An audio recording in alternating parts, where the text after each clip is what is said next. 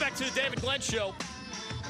Y'all may know that for the last couple years I've been contributing to TheAthletic.com and The Athletic Carolina, along with my work here and at ACCSports.com. Darren Vaught, are you exhausted, man?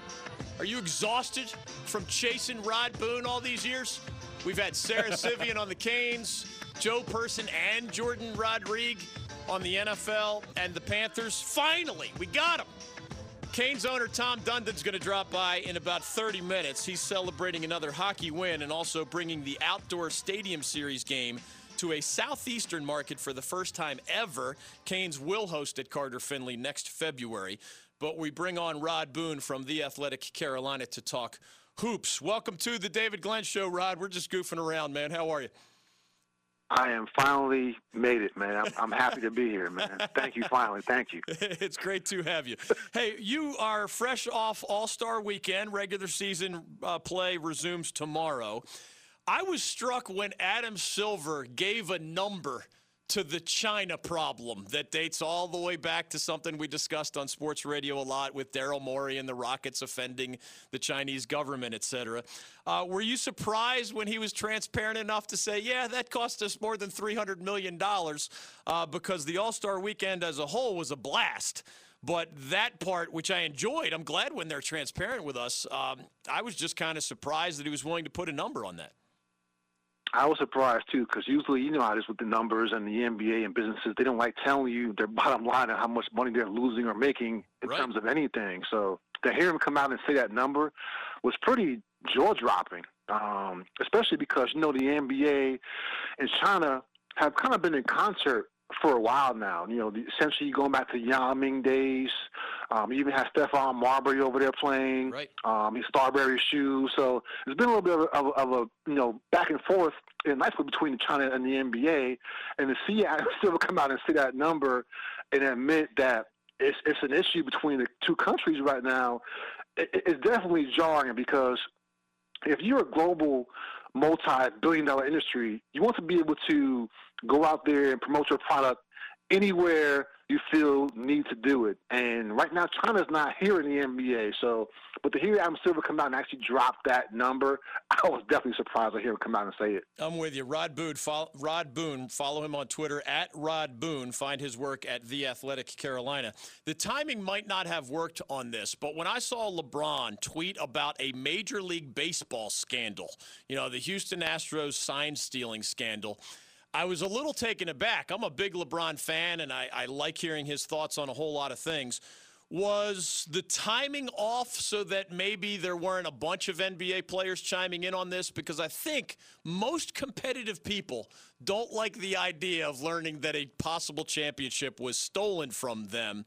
That clearly motivated LeBron's tweet. I wonder to what degree it's discussed by other members of the NBA, even if they're not huge baseball fans.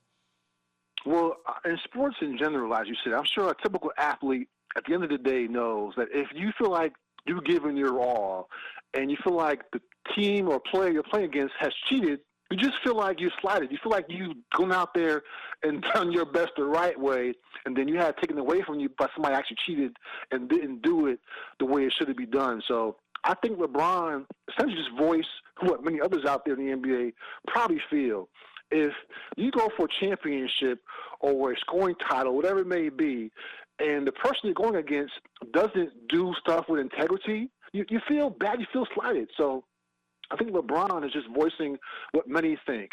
And if you look at it from his perspective, it goes it goes both ways. I mean, of course, the the NBA and baseball two different entities. Okay, we know it's a little bit different to go out there in baseball and steal signs and whatnot. Maybe you can't do it in basketball. You can know what play's coming, but when you're an athlete and you know that somebody has essentially cheated the game that you love so much, that you play with integrity, and you don't get the result you're looking for, it, it just sucks, man. I think LeBron didn't like the fact that also that Rob Manfred, the commissioner of baseball, didn't come out with stiffer, harsher penalties. Because what this is what you're saying is it's okay to cheat. If you cheat, you get caught. Okay, we'll slap your wrist. We'll, we'll fire your manager, fire your GM. But hey, at the end of the day, your World Series ring still goes to fit your finger.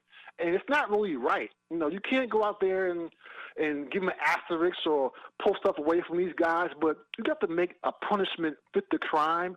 I think LeBron feels like it didn't fit the crime. I think most people out there probably honestly agree with him right now.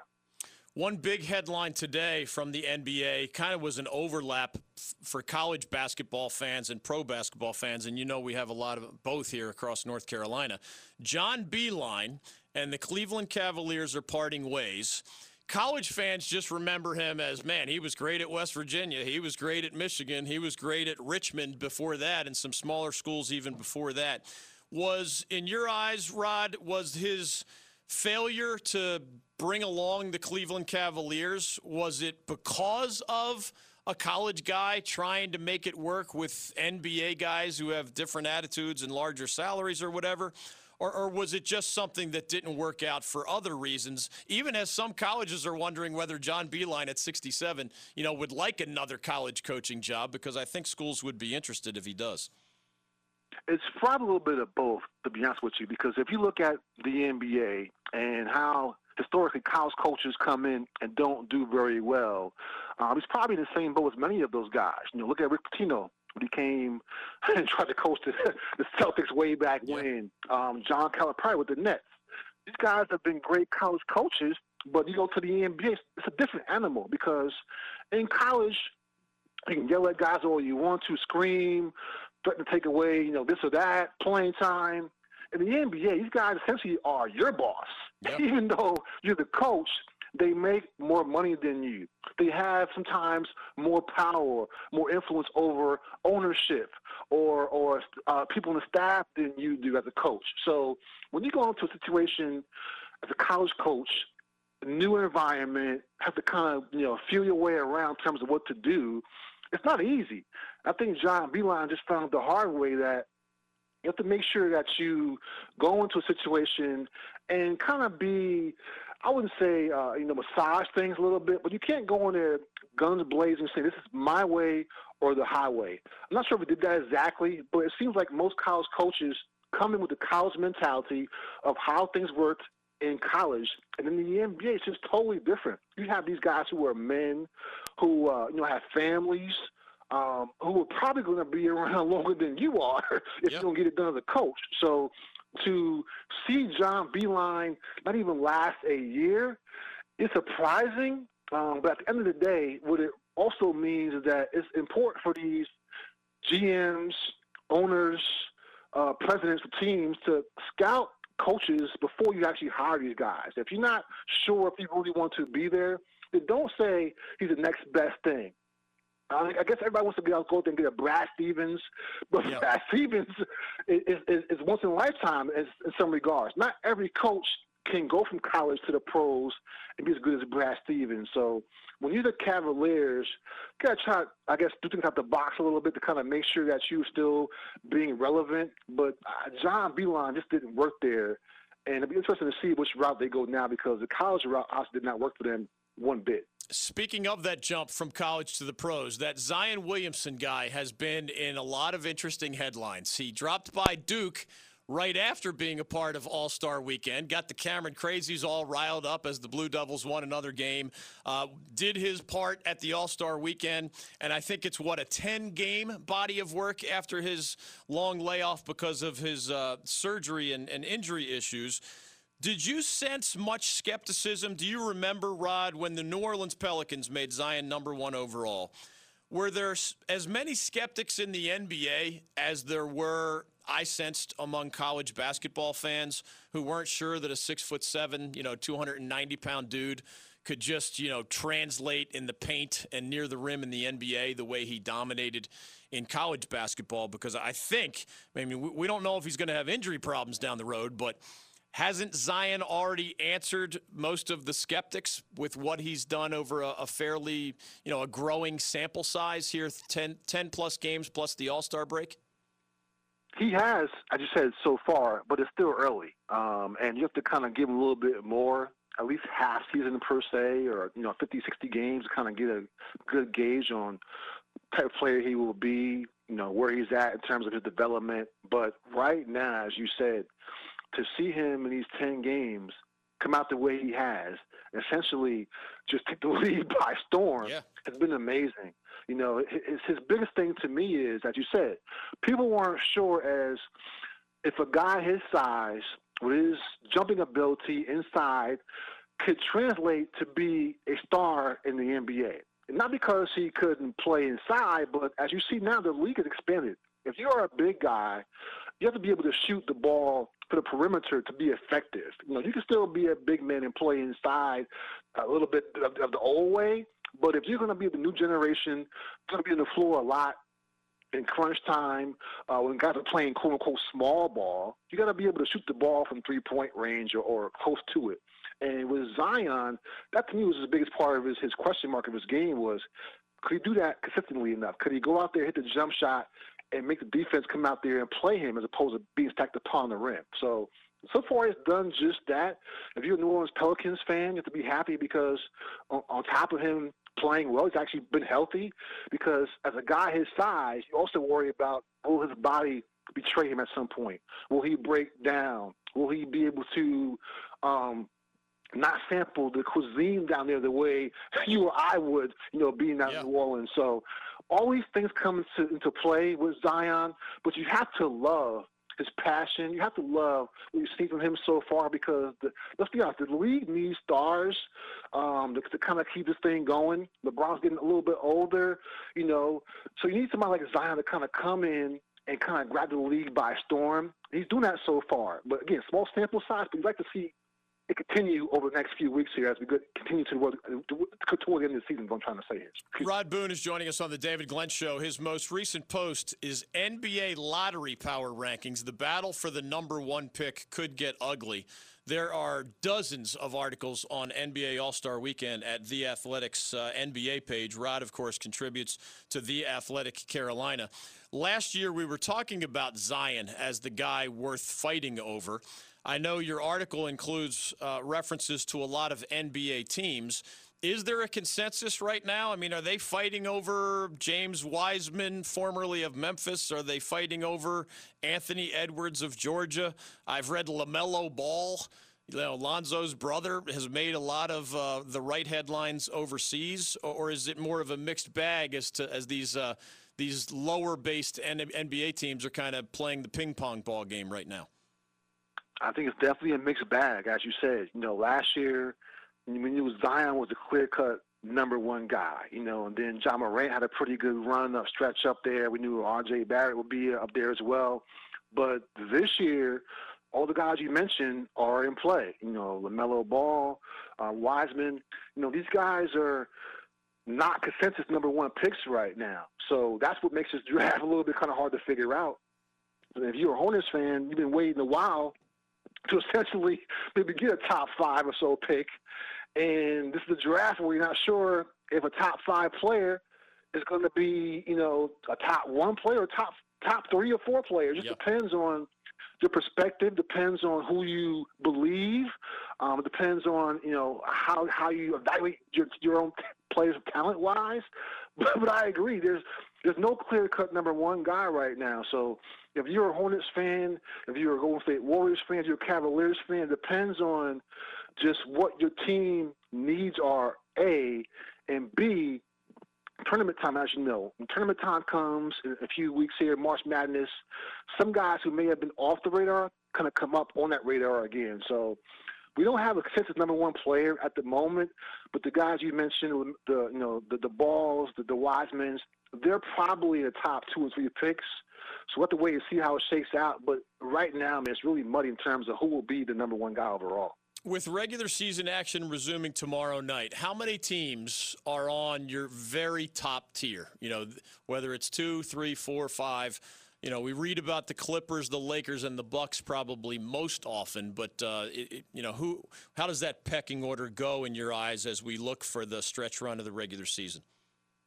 That's a great question, man. I would say, you know, right now, if you ask me, um, you know, who's the team to beat, I still think it's the Lakers at this point in the West because even though they're still kind of a new team together with LeBron and AD, and they're still getting players, um, you know, here and there. I feel like LeBron's on a mission this year. I think LeBron last year was a little bit embarrassed because no playoffs for him for the first time in ages. You know, he's used to this whole playoff postseason thing. And when you factor in the whole Kobe Bryant situation with Kobe Bryant's untimely death a few weeks ago, the Lakers kind of being that team per se that's up there right now. It's between them and the Clippers to me.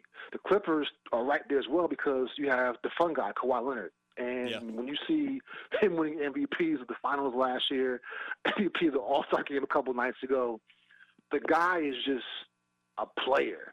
And he may not be the most you know, uh, talkative person out there, may not be the most personable guy out there, but when you have him on your team, he, gives you a chance to win, uh, as we know, championships. So I put the Lakers and, and Clippers kind of one, two. Put Milwaukee with Giannis right there as well.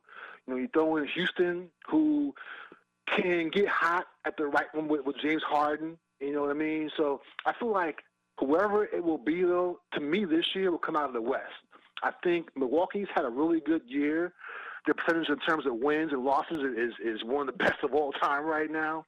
But I just feel like it's hard to beat LeBron playoff time. It's hard to beat Kawhi Leonard playoff time. So I think the Clippers and Lakers, to me, are the favorites to win it all.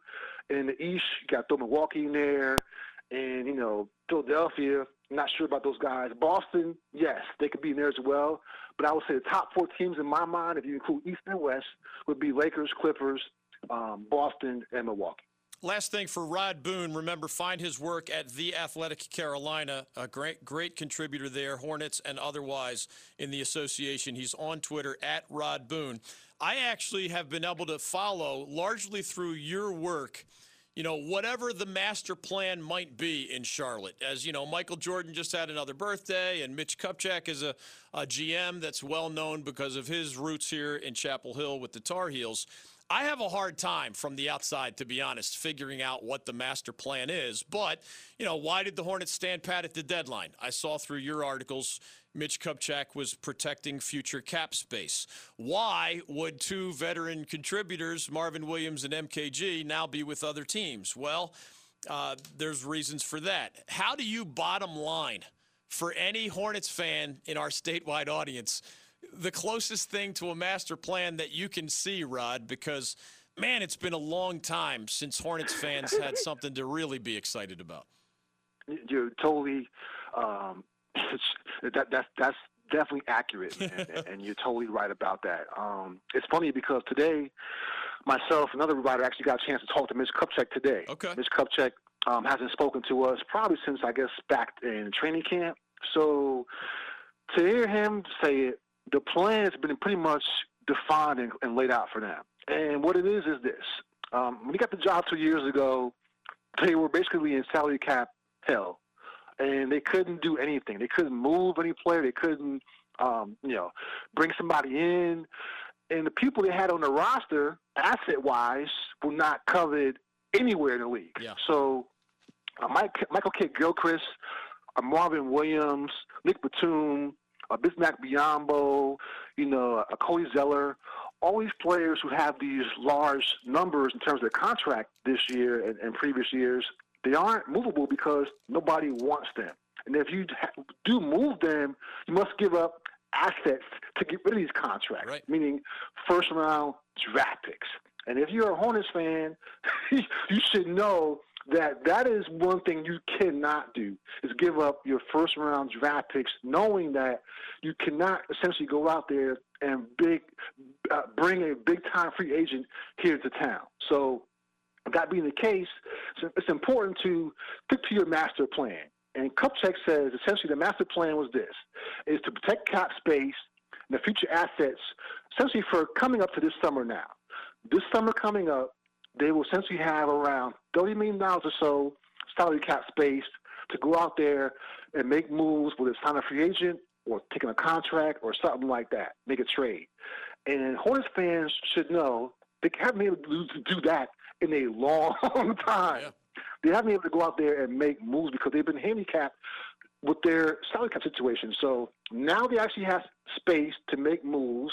They actually see their young players developing the plan is to essentially add on to this core smartly and essentially, uh, you know, just make yourself prepared and better for 2021. In 2021, everybody will have money to spend, it seems like. All the major teams will have money to spend.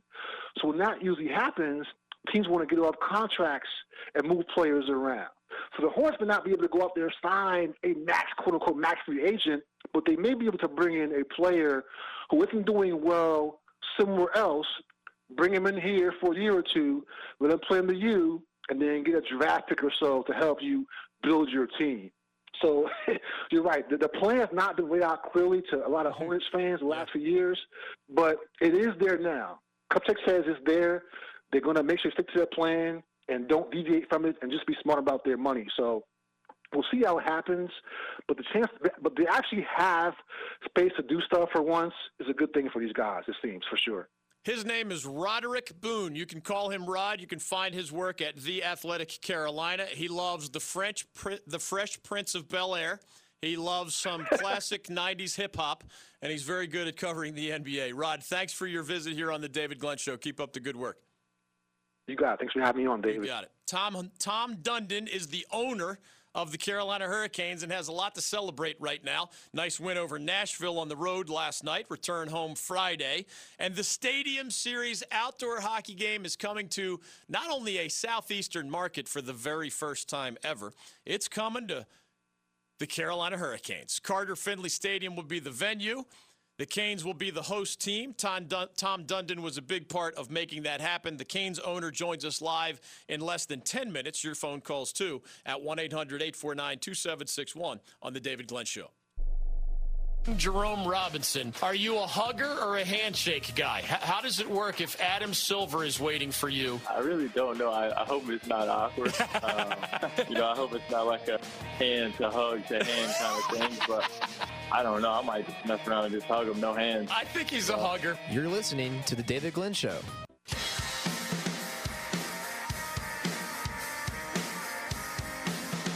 Welcome back to the David Glenn Show. The National Hockey League really ramped up the idea of outdoor hockey games, regular season style, actual NFL, NHL teams, in the later part of last decade.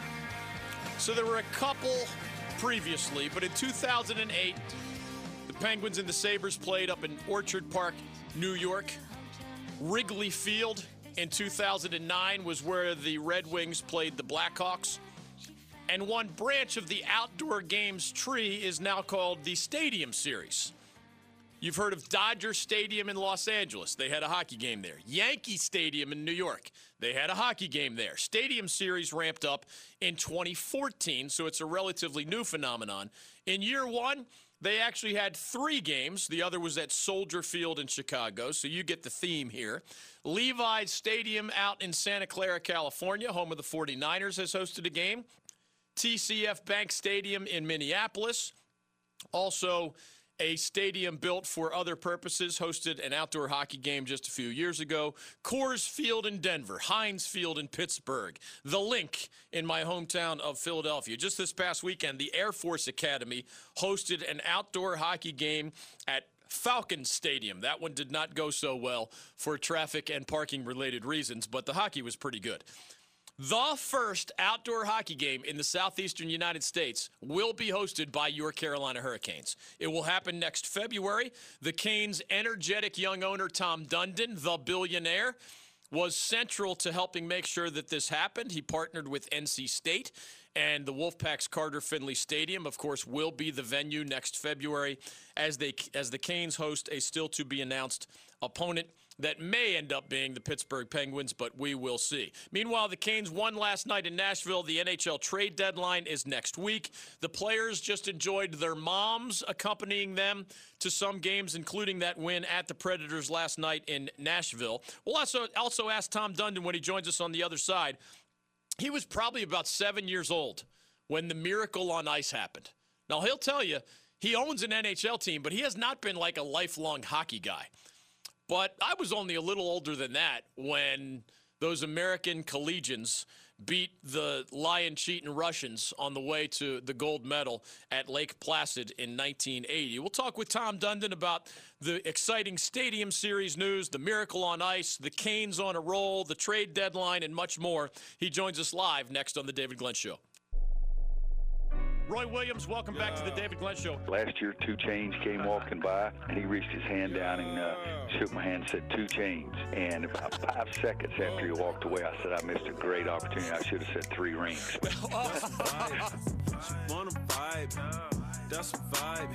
Keep it here on The David Glenn Show.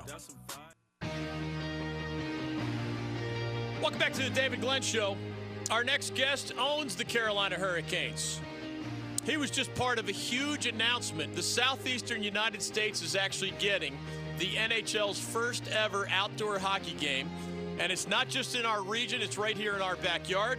NC State and the Canes, of course, partner in the sense that they share an arena, PNC Arena, hockey slash basketball, right across the parking lot. There's Carter Finley Stadium. That will be home to a Hurricanes home game in what they call the NHL Stadium Series next February, thanks in part to the hard work of our guest. Tom Dundon, welcome back to the David Glenn Show. How are you, man? Good. How you doing? I'm doing great. Before we get into this exciting news and some other Cane stuff, I'm a little older than you, but I, I, have vivid memories of the Miracle on Ice in 1980 and Lake Placid and Team USA and all those college guys beating the horrible Russians. Were you too young for that? I know hockey wasn't central to your life back then, but what are your memories, or, or have you crossed paths with any of those guys over the years? No, that was sort of my probably my biggest childhood memory. I think I was nine years old and lived in the East Coast, and so that was you know hockey was part of the deal when you were a kid there. And you know, I later moved to Texas, where obviously it didn't come up much for a while, but yeah, at the time that was that was you know the thing I sporting moment I remember most as a kid. So it was it was pretty fun. You know, it was different, Cold War and all those things where, right. um, for for whatever reason, we grew up fearing and hating uh, Russia. Right? It was scary, and now all of a sudden, our best players are Russian. So it's ironic. Andrei Svechnikov, a young superstar, of course, for the Carolina Hurricanes of Tom Dundon. You can follow Tom on Twitter at TDCanes. All right, a lot of work by a lot of people went into making this historic moment happen. I loved your just your public release included just the history making part of this. Uh, what do you think allowed your bid to to go over the top and, and get announced recently by the NHL? Man, it's hard to know, right? Like we've been I've been on these guys. We've been on it since day one, and and uh, uh, I I don't know exactly how they make their decisions, but I'm assuming persistence helps, and you know obviously the team's had a had a nice resurgence, and with the college football market that we're in and the stadium right there, I think just you know you take all those factors, and over time we were going to wear them down we would assume that since y'all have to have a working relationship, NC State and the Canes, I mean, you share a building. There's some scheduling issues, and I don't know how long that list is, security or otherwise, parking, et cetera. Uh, what can you share about the nature of that relationship? And I know uh, you and Don Waddell were very complimentary of Boo Corrigan and his staff at NC State for their role in, in just helping you make this happen. Yeah, I mean, we couldn't do it without them. We we need a place to play, right? So yeah. yeah, it was great. You know, I hope it's good for them. I think they're going to get a lot of attention. It's a national TV game, and uh, the venue and the university. Uh, you know, hopefully it's hopefully it's a really good a really good thing for them too, because I, I think it'll be great for us and our fans. So I'd I'd like it to be good for them also. I know they hold uh, what close to sixty thousand for a college football game. What do we know at this stage? How it's going to work in terms of just capacity, given that I know you expect very high demand for this game. Yeah, you know, we're we're kind of pushing to do something different down on the field where have some fan areas where it can be standing room and where it's kind of a party down on the actual field itself where you can watch the game where I'm assuming the people who are down there aren't watching as much of the game but you know they can kind of be part of the atmosphere there. So that that should free up some capacity. And then you know, we're pushing hard on where do they put the pipes and to make the ice without taking away seats, and where do you put the cameras without taking away seats, and there's some spaces where we can add potentially add some seats that they've done in the past. Um, so yeah, we're trying hard to uh, minimize minimize uh, the number of lost lost seats, and that was one of the big arguments I had with the NHL, and I lost. But I was trying to tell them they can't take any seats for their sponsors and everybody because we're going to need them. But it, I got overruled. Uh, it was last year. My hometown of Philadelphia hosted a game, Flyers Penguins. And my friends up there told me that even though I think it was like close to 70,000 people who were able to see that game, there were minimal complications, you know, maybe because, you know, that same sports complex is used to dealing with huge numbers of people. Uh, you probably know by now, I don't know what to degree, but the Air Force Academy Falcon Stadium experiment this past weekend, maybe the hockey was great, but there are a lot of unhappy customers. Was there something learned there? Was it really just, uh, you know, a college football stadium that is not partnered with a hockey team the way you guys are? Um, did they just get bad luck out there, or, or was there bad planning? Can you tell? Yeah, I don't really know. I mean, look, everybody was coming from one direction, right? Um, I don't know if Colorado Springs is east or west, but it's just one road from Denver to Colorado Springs, where yeah. we're kind of in the middle of of town. And I, so I don't know. I don't know what. You know, I mean, it's not unique to Carter Finley or the Air Force Academy that there's a lot of traffic for big sporting events. So I, if this is our problem, we're really not very good at this. I mean, there's going to be a lot of traffic when the game ends at every sporting right. event, right? Um, but three hours seems seems excessive. I think getting in is easy because of the whole tailgating thing and the way we'll program the day. I don't think that's going to even be a problem. Um, so I, I was saying yesterday on your guys' show that you know maybe we need to come up with an extended storm surge so some people stick around longer. Yeah, right. So show up early. I mean, and, and we'll help you get those messages out a year from now. But show up early, stay late, and that way traffic in both directions is a little bit less complicated. Uh, of course, everybody wants to know the opponent. At least tell us how that works. Is that an ultimately an NHL decision with your input? Uh, because some people thought it would might be the Capitals, and the Capitals had a spokesman who said it's not going to be them, and others are hoping it's going to be the Penguins, and Jim Rutherford would be a great fit as an opponent, et cetera. Uh, what can you share? Yeah, I think this is the NHL's call. You know, we'll we can have some input, but I'm I'm just happy that we have the game, and if if if somebody's passionate about who we should play, whether they do it you know, give the fans a vote or they have a reason or NBC. I don't care. Like we'll play whoever we play, right? Um, there's a lot of good choices, um, and I haven't, I haven't, I haven't made that something that's that's important to me. I, the good thing about if we don't do a team that travels well, then more of our fans get to be there, and if you do do a yeah. team that travels well, um, that atmosphere is pretty fun, right? To have them have their own section and they're cheering for their team and we're cheering for ours. And it doesn't matter who it is, we'll have more of ours than them than theirs. Unlike I heard it wasn't that way a few years back. You've got a, a, business brain from a lot of other ventures and industries way beyond hockey. How do you put into words why this was important to you from day one? Because this franchise has hosted an All Star game, it has hosted an NHL draft. Uh, is, is it just part of extending the brand? Is it just uh, you know another reason for people to care about the Canes? Uh, how many things go into why this was such a big deal for you? Well, part of it is I just thought it'd be fun, right? Yeah. So I think just for my own personal life experience, it seemed neat. And you know, I, I think we've talked a little about this. It's a, it's a long season.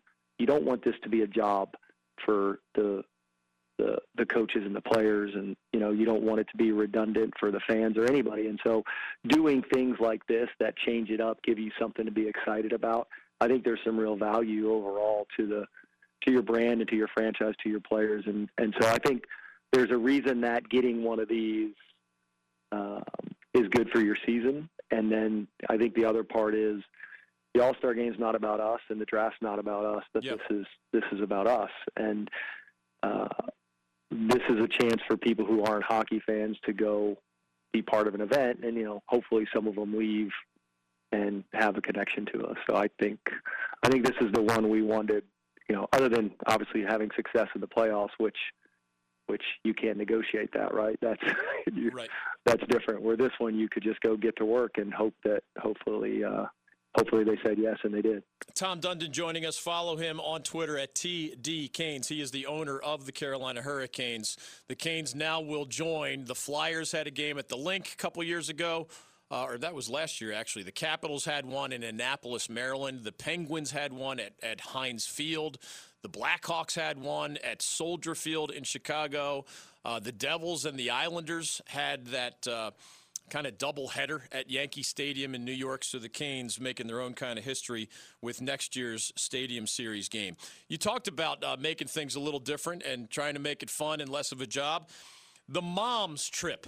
Is that something that uh, is sort of grassroots where moms or dads years ago came up with this idea? Is that a top down thing where, you know, Tom Dundon or other decision makers say, wouldn't it be cool for the guys to have their dads around for this road trip or their moms around for this other road trip? I know from your perspective, if you could get the guys to post 4 1 victories every time moms were around, you'd have them around all the time.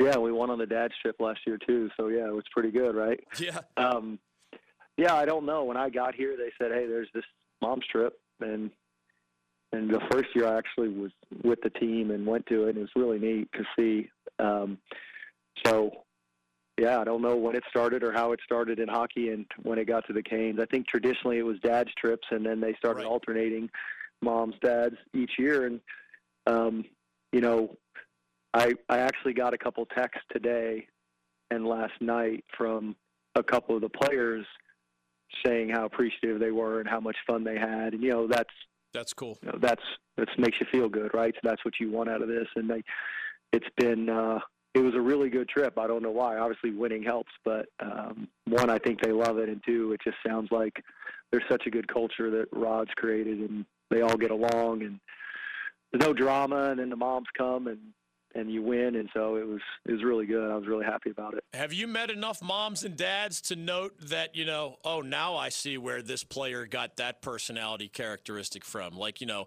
appa- apparently Martinook's mom or dad is a hoot just like he is, or uh, Justin Williams' mom is really just kind of a, a fun person the way Willie is. Ha- ha- have you kind of crossed enough of those paths to see any of that?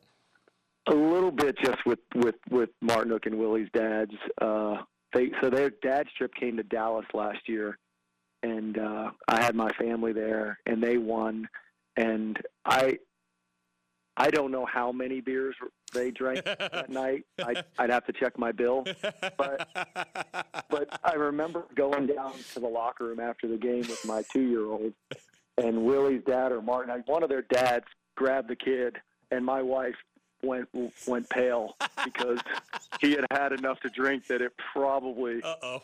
probably created some danger. I think it was Child Protective Services needed to be called because they they were having so much fun. So it was it was yeah, you can see it for sure. Um, but they're they're such nice people. All these families, they're just nice people, and you can what what I think you take away from it is you know the culture that you see with the players and team.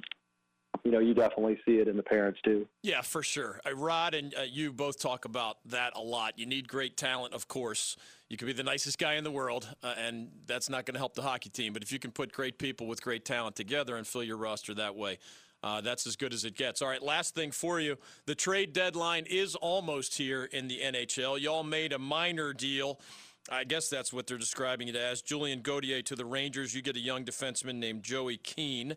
He was an AHL All Star. Uh, do you expect anything else to happen or chime in on that deal or anything else you'd like with the, what is it? We're five days now, I think, from the trade deadline. Yeah, you know, we've we've talked about that we're pretty good, and maybe we haven't gotten the results so far, but I think we're probably top ten in record in the NHL, and haven't had as fortunate uh, breaks sometimes. Haven't we haven't scored a six on five goal this year, which is hard to do, and those those are the most valuable goals in hockey, right? Yeah. almost guarantee you a point or two, and so. Um, we've had lots of chances there in close games, and so you know there hasn't really been a lot of activity on players that are better than what we've got. Um, there's a couple close, but not actually better. And we so we like our players, and to the extent that they have a good finish to the season, I think we're going to be fine. Now, if there's a bigger long-term deal, uh, you know, we're always interested in that. Um, something that makes you, you know, materially better for a long time, then we would talk about that. But as far as someone to come in here for a month or two uh, and be much better than what we've got, that's hard to do. His name is Tom Dundon. He is bringing the Stadium Series to Raleigh, North Carolina, and Carter Finley Stadium. Remember, that is next year. The Canes have a lot of business to take care of this season and are, as we speak, in Eastern Conference playoff position. They are back home against the Rangers this Friday at Toronto on Saturday. They have two other February home games against Dallas and Colorado. They're both coming to town next week. Tom, thanks as always for spending some time with us here on the David Glenn Show, and really congratulations on all the good news and, and cool headlines that we've seen lately. Awesome. Thanks, David. Have a good day. You too. Tom Dundon on Twitter at TD Canes. Final thoughts and TV picks as we come down the stretch next. The head devil, David Cutcliffe. You guys have a unique ability to, to just do it right. You know, all the fans are always going to defend their programs, and they should. Sometimes we all make somebody at another program mad or angry, but you guys are very fair to everybody. The David Glenn Show. To the David Glenn Show. We are coming down the stretch on today's program. And down the stretch they come. Special thanks to Tom Dundon, the guy who owns the Carolina Hurricanes, for dropping by in part to celebrate the great news. Stadium Series coming to Carter Finley with the Canes as your host next year. Remember, there are going to be cool jerseys associated with that. There will be a concert. Could it be the official band of the NHL, Little Green Day for DJ? Could that be it? Will it be a Scotty McCreery? Will they go in a different direction still?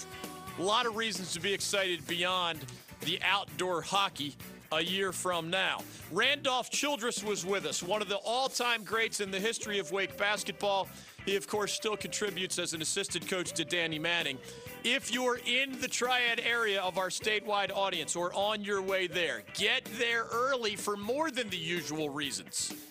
Dave Odom, friend of the program, as nice a guy as you'll ever meet, will be honored pregame with his, it's not a jersey going into the rafters, but a banner honoring his greatness will join the best in the history of Wake basketball prior to the Deacons hosting Georgia Tech.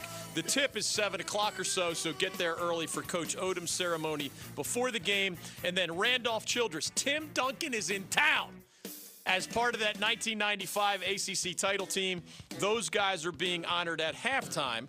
So rough year for the Deacs, but certainly something worth celebrating. Dave Odom, Randolph Childress, Tim Duncan, and otherwise this evening. You do have other good TV options. We've talked a lot today about the Wolfpack. Three whacks at the pinata, the points you need to get it done on Selection Sunday. The first of those three is tonight with number six Duke visiting PNC Arena. Florida State visits on Saturday, and then there's the return trip to the Blue Devils at Cameron. Best chance Saturday against FSU. Second best chance is tonight. Get her done, Wolfpack, or you are going to miss a huge opportunity. Also, tonight, other college basketball left and right. Syracuse at Louisville with the Cardinals trying to find their way back. Enjoy the games. We'll see you tomorrow on The David Glenn Show. Mr. President Barack Obama, welcome to The David Glenn Show. How are you? David, it's great to be on. It's wonderful to, to talk to the folks in North Carolina. I always say uh, I love the state of North Carolina, love the people of North Carolina. Even the folks who don't support me down there are nice to me. The David Glenn Show.